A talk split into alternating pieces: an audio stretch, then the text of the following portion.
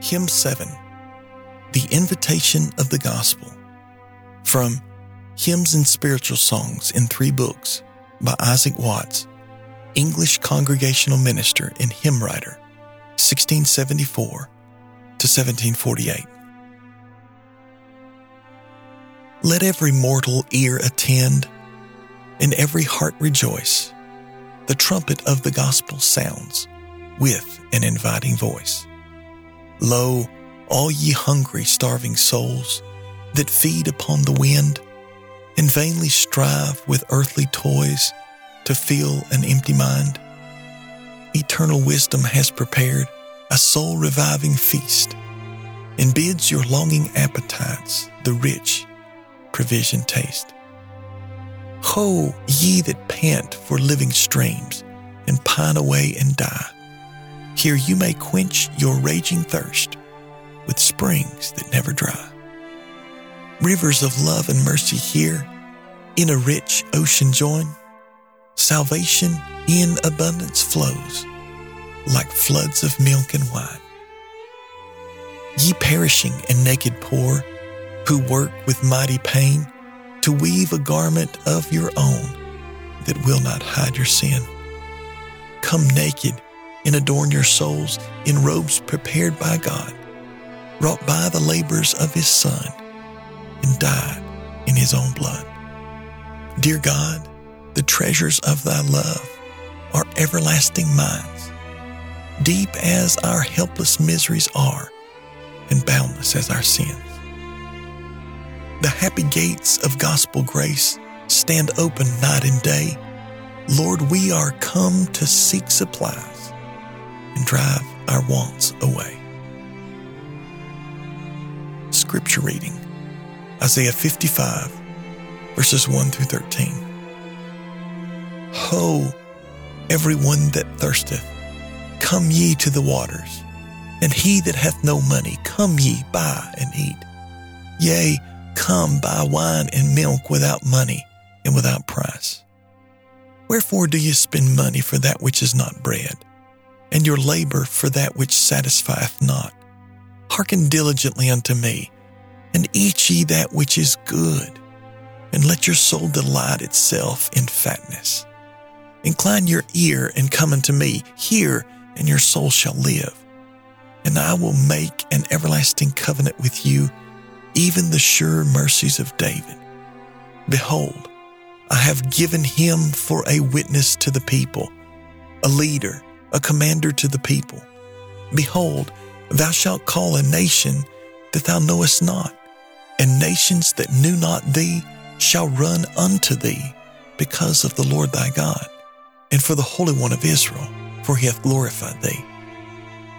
Seek ye the Lord while he may be found. Call ye upon him while he is near. Let the wicked forsake his way, and the unrighteous man his thoughts and let him return to the Lord, and he will have mercy upon him, and to our God, for he will abundantly pardon. For my thoughts are not your thoughts, neither are your ways my ways, saith the Lord. For as the heavens are higher than the earth, so are my ways higher than your ways, and my thoughts than your thoughts. For as the rain cometh down and the snow from heaven, and returneth not thither, but watereth the earth and maketh it bring forth and bud, that it may give seed to the sower and bread to the eater. So shall my word be that goeth forth out of my mouth. It shall not return unto me void, but it shall accomplish that which I please, and it shall prosper in the thing whereto I sent it. For ye shall go out with joy, and be led forth with peace the mountains and the hills shall break forth before you into singing, and all the trees of the field shall clap their hands. Instead of the thorn shall come up the fir tree, instead of the brier shall come up the myrtle tree. And it shall be to the Lord for a name, for an everlasting sign that shall not be cut off. Devotional Remarks from Exposition of the Old and New Testaments by Matthew Henry, English Nonconformist minister and author, 1662 to 1714. here, we are all invited to come and take the benefit of that provision which the grace of God has made for poor sinners in the new covenant, of that which is in the heritage of the servants of the Lord, and not only in their heritage hereafter, but their cup now. Observe first who are invited. Ho, everyone. Not the Jews only, to whom the first word of salvation was sent, but the Gentiles, the poor and the maimed, the halt and the blind, are called to this marriage supper. Whoever can be picked up out of the highways and hedges. It intimates that in Christ there is enough for all and enough for each, that ministers are to make a general offer of life and salvation to all. That in gospel times the invitation should be more largely made than it had been and should be sent to the Gentiles, and that the gospel covenant excludes none that do not exclude themselves. The invitation is published with an imperative Ho, take notice of it. He that has ears to hear, let him hear. What is the qualification required in those that shall be welcome? They must thirst. All shall be welcome to the gospel grace upon these terms, only that gospel grace be welcome to them. Those that are satisfied with the world and its enjoyments for a portion, and seek not for a happiness in the favor of God. Those that depend upon the merit of their own works for a righteousness, and see no need that they have of Christ and His righteousness. These do not thirst they have no sense of their need, are in no pain or uneasiness about their souls, and therefore will not condescend so far as to be beholden to Christ. But those that thirst are invited to the waters, as those that labor and are heavy laden are invited to Christ for rest. Note, where God gives grace, He first gives a thirsting after it and where he has given a thirsting after it, he will give it. Psalms 81:10 I am the Lord thy God, which brought thee out of the land of Egypt. Open thy mouth wide, and I will fill it.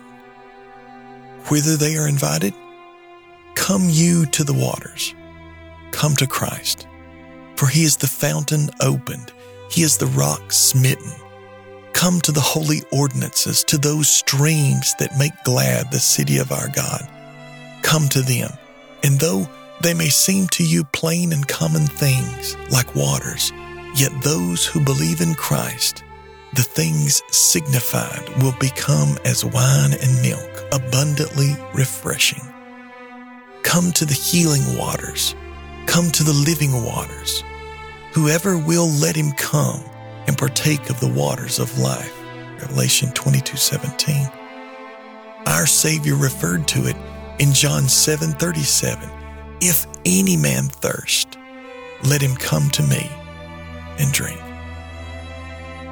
A prayer from The Doctrine of Regeneration by Isaac Ambrose, English Puritan Divine, 1604 to 1664. O merciful Lord God, Thou art Alpha and Omega, the beginning and the end. Thou sayest, It is done.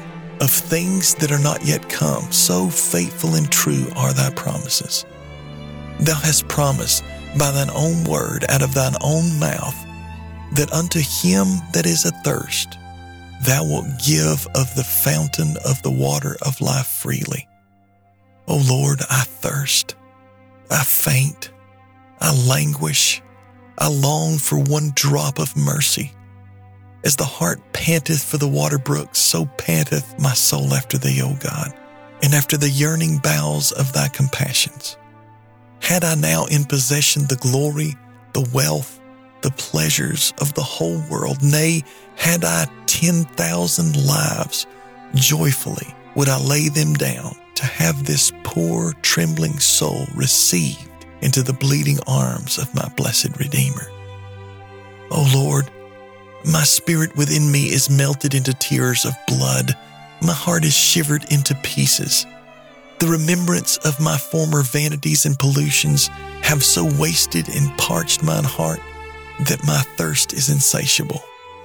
My desire after Jesus, pardon, and grace is greedy as the grave. The coals thereof are the coals of fire which have a most vehement flame. And Lord, in thy blessed book thou callest and criest, Ho, everyone that thirsteth, come ye to the waters. In that great day of the feast thou stoodest and criedest with thine own mouth, If any man thirst, let him come unto me and drink. And these are thine own words. Those who hunger and thirst after righteousness shall be filled. I challenge thee, Lord, in this my extremest thirst after thine own blessed self and the spiritual life in thee, by that word and by that promise which thou hast made, that thou make it good to me, that lies groveling in the dust and trembling at thy feet. Oh, open now that promised well of life for I must drink, or else I die. Amen.